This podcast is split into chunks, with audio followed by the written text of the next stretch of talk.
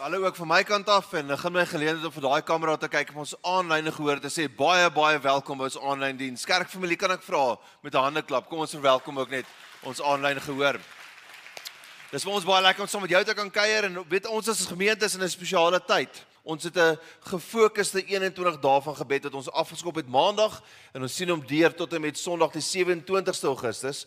En um, dit was 'n deel van die familienuus, maar ek nooi jou om in jou groep saam die Whisper reeks van Mark Batterson te volg. Ek dink dit is 'n uitstekende reeks en waar dit eintlik gaan is, dit gaan oor hoe om die stem van die Here in jou lewe te erken. Nou daar is 'n belangrike woordkeuse want dis die dit is 'n feit dat die Here met ons praat.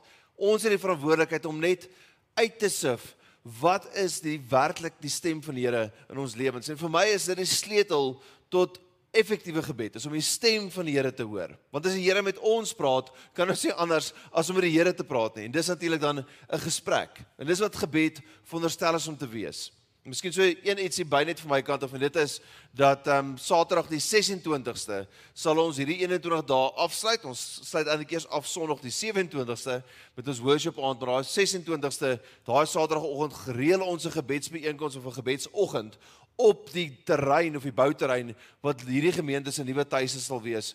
En ek sien baie uit dat ons teen volgende winter in 'n gebou is, alhoewel die weer is nie bad nie. So, maar journey saam met ons en met dit alles gesê, kom ons sluit gaan ons oë en ons bid saam. Ons bring ons harte ook net voor vir die woord van die Here. Here, dankie vir u woord. Dankie dat ons nou ons harte en ons lewens gaan oopstel. Dat u deur die woord met elkeen van ons kan praat en 'n nuwe passie, 'n nuwe vuur in ons harte sal aansteek vir gebed in Jesus naam. Amen. Nou ek weet wat nou gebeur is die oomblik as ons in 'n in 'n gebedsreeks is en iemand staan op om te kom bedien of te kom preek, dan weet jy nou al wat kom. Jy weet ons gaan die preek gaan of een van twee goed wees, of jy moet meer bid of jy moet beter bid of anders bid. So ek wil net sommer nou gerusstel, dis nie die vandag se tema of se onderwerp geensins nie, maar ons praat oor gebed en voor ek daarby uitkom moet ek dalk net so een of twee goed uit my eie lewe uit vertel en dan word dit miskien dalk vir jou so 'n bietjie makliker dan voel jy miskien so 'n bietjie beter oor jou gebedslewe. So weet ek is so klein bietjie aandag afleibaar. So weet as ek is daai persoon as ek bid dan um, veral as ek in die oggende bid want ek is ook nie regtig 'n oggendpersoon nie, dan um, dan bid ek en voor ek myself kan kry dan wonder ek wanneer moet ek die huis nou weer oorverf? Soms mens moet dan jou huis dan moet elke 10 jaar buite verf. Soms so of jy dink by jouself jy, jy weet iets wat 'n vreeslike pyn in my lewe is en dis omdat ek nie regtig 'n tuinier is nie is um die toestand van die grasperk hier buite. Want ek sal graag wil hê dat ons 'n baie beter grasperk het. Dan dink ek oor sulke tipe goed voor ek myself kan vang. So gebed vir my is ook maar 'n dissipline en ek moet nou eerlik sê ek dink ek het my my rotine of my ritme daarom gekry en dit oor tyd. Maar vir 'n gefokusde tyd van gebed is is dit normale goed wat gebeur. Ja dan nou wat gebeur is en ek is nie regtig so nie maar weet ek ken mense ek ken predikante wat tyd maak om te bid en as hulle self weer vang sit hulle in 'n stoel en slaap. So sulke goed gebeur met ons almal. As ek dink aan ehm um, sommer ander goed in my lewe wat ek oor tyd geleer het gebedsbijeenkomste is altyd iets wat mense so klein bietjie sien wie agter gemaak. Want jy weet nooit werklik wat om te verwag nie.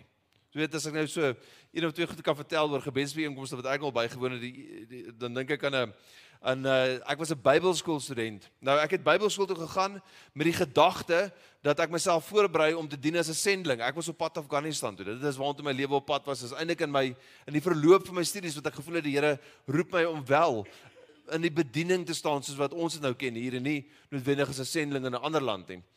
Maar gedurende my tyd in Bybelskool het ons um, het ek saam gegaan. Ek het 'n groep gelei op 'n uitreik na Zimbabwe toe. Nou en hier is nou al baie jare gelede. En ehm um, wat gebeur het is weet nou ontvang kerkleiers ons daai kant en ons as 'n groep gaan nou gaan na hierdie verskillende kerke toe en ons gaan mense bedien en ons gaan by kerkdienste betrokke wees ensovoorts. En ehm um, die pastoor wat ons ontvang, vreeslike nice aangename ou weet hy lei neem ons toe as 'n groep na verskillende plekke toe en dit gebeur ook nou so dat hulle reël nou 'n slaapplek waar ons moet gaan en ehm um, die eerste aand wat ons nou ergens by by 'n slaapplek aankom is ek en die pastoor saam in 'n kamer. So ons slaap nou saam en ehm um, die aand lê ek in slaap en so 4 uur daai oggend word ek wakker, maar ek ek word eintlik wakker ek ek understate dit, ek onderstel dit. Ek skrik wakker Want hierdie ou begin 4 uur in die oggend bid soos ek in my lewe nog nooit iemand hoor bid het nie. Hy skree letterlik, "Lord, give me souls, give me souls." Ja, en ek voel nogal ja, ek is nou Bybelskool ou, ek lei hierdie groep. Ek um yes, ek ek het 'n ek het 'n passie vir die Here en 'n passie vir mense. Ek evangeliseer en reik uit na mense so gereeld as ek kan. Ek het in my lewe nog nooit so gebid nie. So daai skuldgevoel, daai minderwaardigheid, noem dit wat jy wil, kom so oor my. Dit het my so klein bietjie tyd gevat. Eintlik het dit my skrikwekkend baie tyd gevat om te besef hierdie ou wou my eintlik beïndruk en daarom het hy gebid. Ek dink nie hy bid elke oggend so nie. So dan so mense leer goed soos wat jy aangaan. Dieselfde ehm um, selfde uitreik en ek dieselfde tipe uitreik 'n jaar later. Hierdie keer lyk dit nou net 'n groep nie. Ek lei toe net sommer die hele uitreik.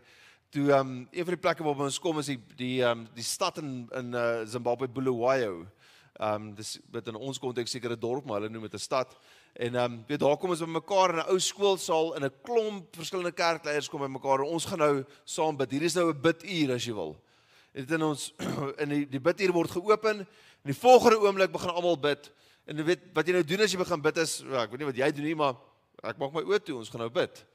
Die volgende oomblik begin hierdie ouens skree soos ek nog nie mense onder gebed gehoor skree het nie. En toe ek opkyk om net te sien wat nou rondom my aangaan, toe skop 'n ou 'n stoel oor die saal. Weet jy ek so daai tipe gebedsbijeenkoms is nou 'n bietjie oorgarasmaties na my sin. So dit is nie jy hoef nie te skree, jy hoef ook nie iemand te beïndruk wanneer jy bid nie. Gebed gaan oor wanneer jy met die Here kommunikeer. Weet ek dink die ding wat mense so angstig maak oor gebedsbijeenkomste is jy weet nie wat om te verwag by 'n gebedsoggend, by 'n gebedsbijeenkoms vir biduur, soos die ou mense altyd gesê het nie. Maar dan goed dat ons raak sien of wat dikwels gebeur is, jy jy kom in 'n gebedsbijeenkoms aan En die volgende persoon wat bid, se stemtoon verander onerkenbaar. Wat jy dit al dit al beleef in die lewe. Dit 'n persoon staan voor jy met jou in gesels, drink 'n koffie, praat soos 'n normale persoon. In die oomblik wanneer die gebed begin, dan skielik verander die stemtoon en die woordeskat sodat dit onerkenbaar is. Of oor charismaties of oor gereformeerd, maar niemand praat so nie. My hart vir ons as gemeente is dat ons gemakliker met die Here sal praat en kommunikeer. Ek het reeds gesê, die boodskap vandag is nie dat jy moet meer bid nie. Die boodskap is ook nie dat jy moet anders bid nie. Ek wil net hê dat ons almal gemakliker voel daarmee om meer gereeld te bid, gemakliker te bid wanneer ons bid. En dat ons van die die awkwardness rondom gebed so klein bietjie ontslaa raak. So hier is die hier is die kernpunt vir my vir, vir vanoggend se boodskap en dit is dit. Dat ons dien 'n almagtige God. Ons dien 'n God en ek stel dit nou in hierdie terme jy nie dink ek praat oor geld nie. Ons dien 'n skatryk geestelike hemelse Vader. En dis 'n onderstelling, maar ons dien daai God. Ons lewe dikwels asof ons brandarm kinders is. Hierdie twee realiteite kom nie by mekaar uit nie. En die sleutel om meer van die Here te beleef in ons lewens is ons verhouding met die Here en die primêre middel is die woord van God en gebed. Dis die twee boustene, die fondasie uh stene van ons verhouding met die Here is hierdie twee goed. Ons 21 dae vasse gebed of gebedstyd nou, dis nie vasse gebedtyd nie, dis 'n gebedstyd. Is laat ons is my gebed vir elke persoon hier dat ons in ons verhouding met die Here en veral in ons gebedslewe sal verdiep en sal versterk. Ek het wel hierdie een gedagte wat ek wil byvoeg en dis dit. Is ek wil jou ek wil jou aanmoedig om die Here te vertrou wanneer jy bid. Die Here so te vertrou en groter gebede te bid en meer spesifieke gebede. Die, die realiteit is die 'n algemene gebed roer nie God tot 'n spesifieke aksie nie spesifieke geloofsgevulde gebede lei die Here tot aksie. Teenoor ek sien 'n partykeer so, ek dink die Here sit in die hemel en hy wil ingryp. Hy wil sy glorie wys. Hy wil iets vir jou doen. Maar die hy wag vir ons om daai gebed te bid wat hom in staat stel om dit vir ons te kan doen. Ek laat ek dink nogal as ek nou diep in maak, dink ek aan 'n aan iets uit die kerkgeskiedenis uit. So Martin Luther het um, gedurende die reformatie, dis nou al 500 jaar gelede, het hy was hy natuurlik 'n leidende figuur gewees, vol passie aan die brand vir die Here. En hy het 'n goeie vriend gehad met die naam van Friedrich Marconius, Marconius, as jy nou wil. En Friedrich Marconius het baie siek geword. Hy was op sy sy sterfbed of so het hy gedink en hy skryf vir Martin Luther 'n brief om te sê ek is dodelik siek. Ek gaan dit nie oor ek gaan dit nie maak nie. Weet dan seker nou al die goeie al die mooi goedjies daar daarmee daar saam ek is lief vir jou, is lekker om saam met jou te werk. Cheers. En Martin Luther kry hierdie brief en hy die oomblik toe hy die brief lees, toe sou hy onmiddellik kwaad. En hy skryf, hy bid en hy skryf 'n brief terug. En hier is die hier is die brief wat Martin Luther teruggeskryf het. Nou ehm um, ek kan nou nie Duits praat nie. So ek ek ek, ek vertrou nou maar die Engelse vertaling hiervan. So Martin Luther skryf in 1540 vir Friedrich Marconius hierdie volgende. Hy sê, "I command you in the name of God to live because I still have need of you in the work of reforming the church.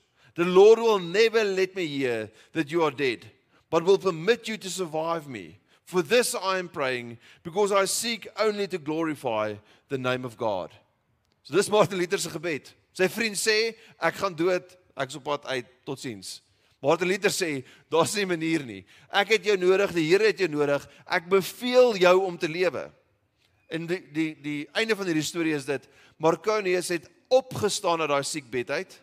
Hy het gelewe vir nog 6 jaar en hy's uiteindelik oorlede 2 maande na Martin Luther. Nou dis 'n 'n voorbeeld van 'n geloofsgevulde spesifieke gebed. Nou Waarby ek wil kom vandag is dit en ek dink volgende week gaan gaan baie dieselfde wees, dieselfde lyn hê en dis dit. Is wat ek doen om my geloofslewe te versterk. En ek nooi jou om dieselfde te doen. As ek lees deur die Nuwe Testament en ek vat daai gedeeltes uit Paulus se sendbriewe uit waar hy 'n gebed bid vir of oor die gemeente. En ek lees dit as 'n gebed om my te inspireer om ook so te bid of so te bid oor hierdie gemeente, oor jou lewe, oor enigiets, oor my familie, oor waantoe die Here met my lewe op pad is, alles om daai tipe taal gebruik, daai geloof, daai spesifiekheid waarmee Paulus bid aan te kweek. So ons gebed vir oggend is Efesiërs hoofstuk 3 waar Paulus 'n gebed bid vir of oor die gemeente van Efese. Eintlik rig hy hierdie hierdie brief aan die ouderlinge, die leiers van die gemeente in Efese.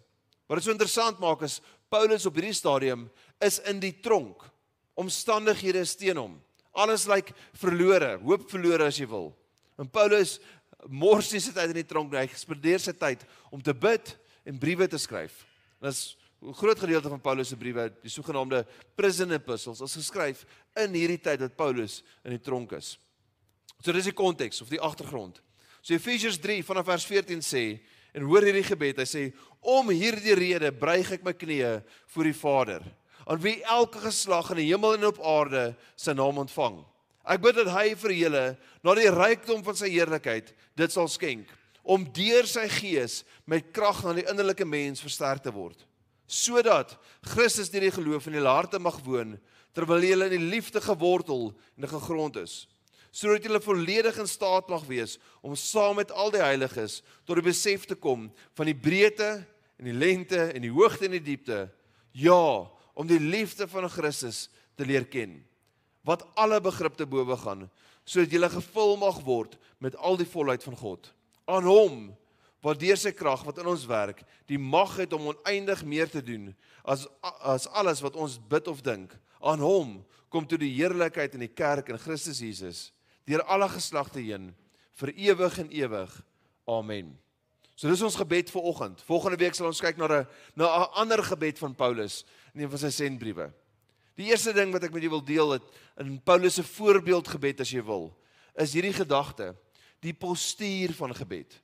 Paulus begin in vers 14 en hy sê ek buig my knieë, laat ek hom lees soos wat hy staan. Hy sê ek om hierdie rede buig ek my knieë voor die Vader.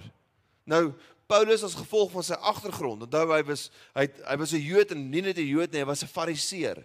Hy was hy het sekere gewoontes, sekere dissiplines in sy lewe aangeleer. En 'n normale manier waarop 'n Joodse man sou bid, is daai prentjie wat jy sien as jy vandag 'n Joodse persoon sien bid, vir Joodse man sien bid by die westelike muur byvoorbeeld in Jerusalem. Hulle sal staan en hulle sal beweeg terwyl hulle bid. Hulle sal tipies hulle hande na hulle met hulle palms na bo toe hê asof hulle iets van die Here ontvang. Asof hulle hulle self blootstel, weerbaar maak teenoor die Here sodat die Here met hulle kan praat in die tyd van gebed. Dit sou waarskynlik Paulus se normale gebedspostuur gewees het. Ek weet nie hoekom het Paulus hier spesifiek gekniel nie. Daar's party skrywers wat meen dit slim ouens, die akademiese ouens wat vir ons sê die tronksel waarin Paulus was, was waarskynlik te klein vir hom om in te kon staan. En dis baie moontlik. Of dit regtig so is of nie, maak nie saak nie, maar wat ek wat, wat ek wil hê jy moet sien is dit. Paulus kan nie bid soos 'n normaalweg sou bid nie.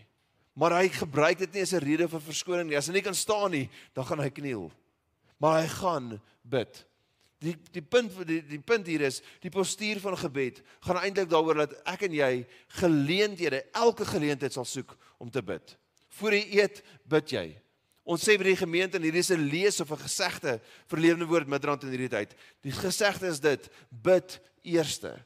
Voordat jy 'n groot besluit neem, bid eerste. Voordat jy op vakansie ry, bid eerste. Voordat jy daai groot vergadering ingaan, bid eerste. Want ek hoef nie vir die studente te sê voor jy eksamen skryf, bid eerste nie want hulle dit daar gebeur dit natuurlik. Ons die angs die angs lei hulle tot gebed. So, maar bid eerste. Ons maak 'n prioriteit van gebed. As ek as ek die die die die gebedstemperatuur, die gebedsklimaat in ons gemeente deur hierdie hierdie boodskap een met een aspek kan verander, dan sal dit wil dan sal dit wees dat ek moedig jou aan om net meer gereeld te bid. Meer gereeld voor enigiets groots gebeur, maak daarvan 'n punt om net eers te bid. Dit hoef nie noodwendig 'n lang gebed te wees nie, maar bid eerste. Paulus kon nie bid soos hy wou bid nie, Daarom bid hy in hierdie in hierdie postuur, die, die 'n knielende postuur. Dit wys ook daarom iets van mense hart. Weet jy, hoef nie noodwendig te kniel as jy bid nie, maar 'n hart wat oop is, wat wat homself verneder voor die Here, wat wat ontvanklik is en onderdanig is aan wat ook al dit is wat die Here wil of kan doen. Want as jy as jy dink aan in jou normale dagtaak, dit wat jy normaalweg dag tot dag beleef, Weet daar kom tye wat 'n ge, gedagte of 'n gevoel in jou hart opkom wat jy graag in gebed wil uiter, maar jy is besig om te bestuur. Dis nie vreeslik prakties om om um, om af te trek in daai oomblik nie. Dis heeltemal aanvaarbaar om te bid wanneer die gedagte, die gevoel by jou opkom. So ek dink aan aan aan waar ons is, met ons aan al ons groepe doen ons nou hierdie hierdie reeks van Mark Patterson Whisper wat ek dink ek kan maar net weer sê ek dink baie goed is. Weet gebed is verhoudingstaal. Die Here praat met ons en ons praat met hom. As die Here iets in jou hart doen, as die Here 'n gedagte in jou gedagtes plaas, as die Here jou herinner aan iets, is dit goed om in gebed onmiddellik daarop te reageer. Nie noodwendig lank nie, maar om onmiddellik daarop te reageer. Maak gebed deel van jou lewenstyl. Maak dit meer uh, maak dit 'n 'n eerste respons in elke situasie. So eerste gedagte is die postuur van gebed. Ek het by vers 14 stil gestaan wat Paulus het sê, ek kniel. Dan vers 15 lees so. Vers 15 en 16. Van wie elke geslag in die hemel en op aarde se naam ontvang. Ek bid dat hy vir julle die uh, na die rykdom van sy heerlikheid dit sal skenk om deur sy gees met krag na die innerlike mens versterk, versterk te word. Dit is ek ek dink aan Paulus of ek of ek leer dit by Paulus. Paulus bid groter gebeure. Dink partykeer eh, in gewoonte of vanuit gewoonte bid ons eintlik klein gebeure. Ag Here, gaan saam met my vandag. Want ek het 'n familielid wat weet hy het 'n die persoon het 'n rympie vir elke keer as daar 'n tafelgebed is. En dit sluit in gaan bid gaan saam met die wat minder bevoordeeld is. En ek bedoel dit nie disrespekvol nie, maar ek dink hy het dit een keer bedoel wat ek al by was wat hy daai woorde gebid het nie. Dit is maar net 'n rympie. Maar omdat dit nie spesifiek is nie, omdat dit geloofsgevoel is, is dit nie regtig 'n groot gebed nie. Ek weet nie of die hemel aandag gee aan daai gebed wanneer dit kom nie. 'n Gebed wat wat op daai onderwerp is vir minder bevoordeeldes, wat spesifiek is en geloofsgevuld is, neem die heer, die hemel natuurlik van kennis. Maar gebede is 'n geloofsuiting. Dit dit is dit is by definisie vertrou die Here vir iets groots iets so groot dat die Here sy heerlikheid kan wys. Ek het vroeër gesê ons dien 'n geestelik skatryk hemelse Vader. Ons as kinders leef partykeer soos arm erfgename.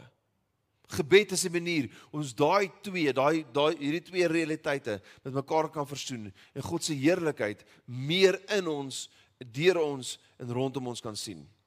Die kern van Paulus se groot gebed hier is dit: laat sy sy gehoor, hierdie gemeente in Efese, laat hierdie gemeente die krag van God sal ontvang. Dis wat hy vir hulle bid. Laat julle die krag van God sal ontvang. Die onbeperkte groot krag van 'n van 'n almagtige God. Laat dit julle realiteit en belewenis sal wees. Ek dink as ons dink aan ons behoefte na krag, dit moet moes hulle behoefte ook gewees het. Ons het ek en jy het krag nodig om moeilike tye en seisoene te deurstaan. Ons het krag nodig om versoekings te deurstaan.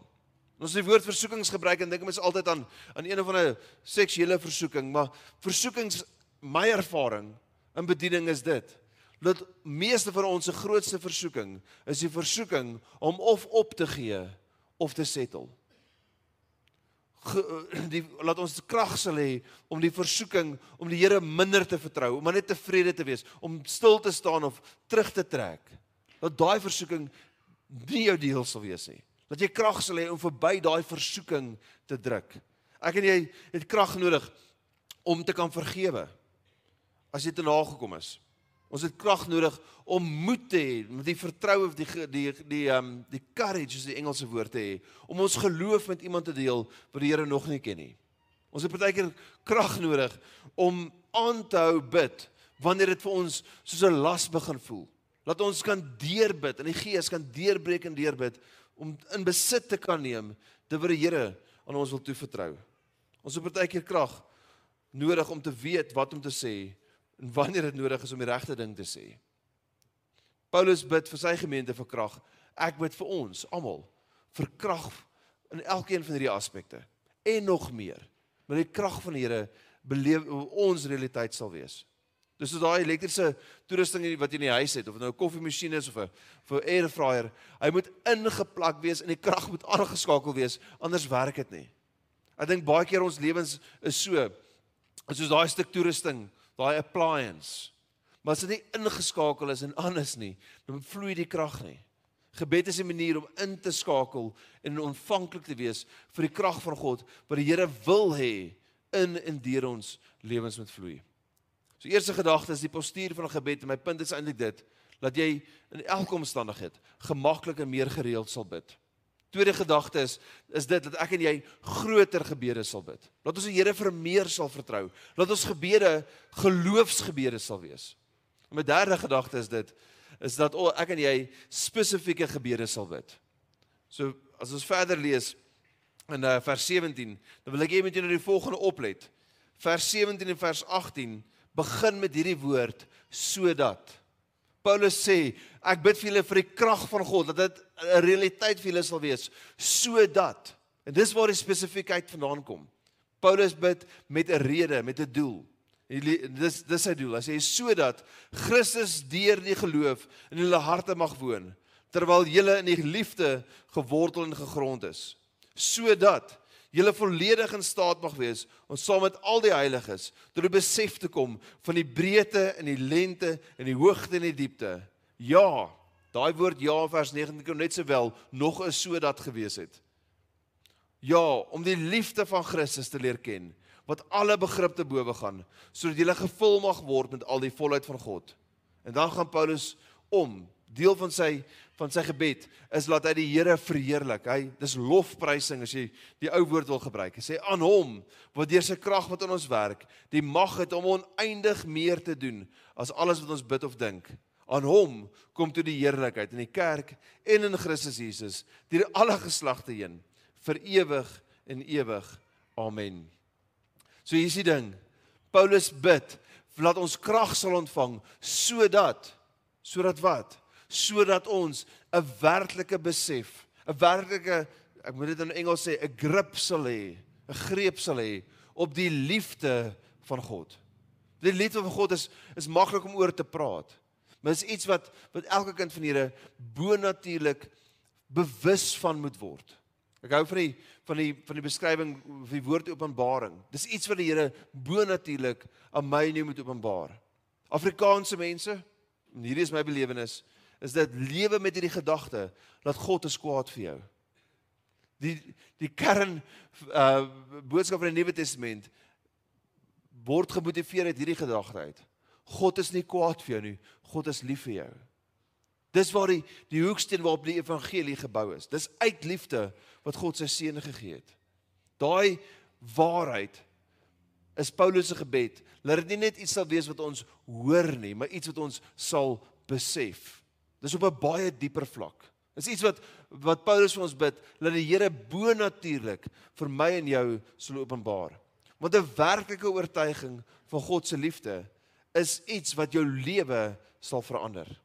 Ek dink aan aan um, aan hierdie woorde in Hooglied uh, is dit Hooglied Hooglied hoofstuk 6. Skryf die skrywer van Hooglied, Salomo en hy hy hy skryf 'n liefdesgedig as jy wil vir sy beminde. En die woorde is dit. Nee, dis die dis die meisie die die die dame wat skryf wat praat hierso. Sy sê ek is my beminde en hy is myne. Daar's iets in liefde wat sê ek behoort aan hom en hy behoort aan my. Daar's nou op 'n op 'n romantiese manier geskryf. Maar dit geld net so vir ons vrou met die Here. God, die openbaring van God se liefde gee aan my en jou die reg om te kan sê maar die Here is my God. Ek behoort aan hom. En ons kan seker nie sê hy behoort aan ons nie. Ons identifiseer met hom. Ons is sy familie. Die woord in Efesiërs 3 is hierdie ding dat ons is sy geslag. Ons is sy kinders. Dis hoe ons identifiseer. Ek sê weer hierdie is nie iets wat ons net verstaan nie. Hierdie is 'n openbaring wat net die Heilige Gees vir ons kan gee. En as jy dit kan ontvang, werklik kan ontvang, sal dit jou lewe verander. Dit gee aan jou lewe identiteit. Dis die fondasie van waarop ons werk en doen. Is iets wat jy moet begryp. Dis Paulus se gebed. Die ehm um, nou dis nou nie geheim nie. Ek is ek is nie baie musikaal nie. Ehm um, wat nou regtig ironies maak, die Here stuur vir hierdie gemeente die amazingste worship team. En ehm um, ek het nie die musikale verboom met eerste waardeer nie. So ek um, ek weet hulle is awesome. En ek ek het nou baie goed wat ek nou wil sê. Die ehm um, dit as ek as ek nou regtig wil mal maak en dan sê ek jy's ek het nou daar in Amerika gesien om dat dan um, as die ou net hier voor staan dan vra hy vir letters van die alfabet van die agteraf soos 'n K. Nee. So hy vra vir 'n noot. 'n A, B of 'n D, 'n C of whatever.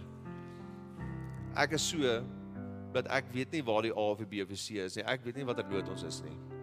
As die band vir my sê ons gaan ons kry mekaar by die brug of by die brug gaan hierdie gebeur en dink ek hulle bedoel die brug daar, dit is my verwysing. Okay. So ek is nie musikaal nie.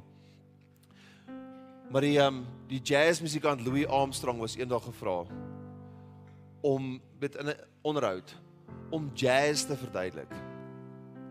En sy antwoord was die volgende. Hy sê if I have to explain it, you ain't got it.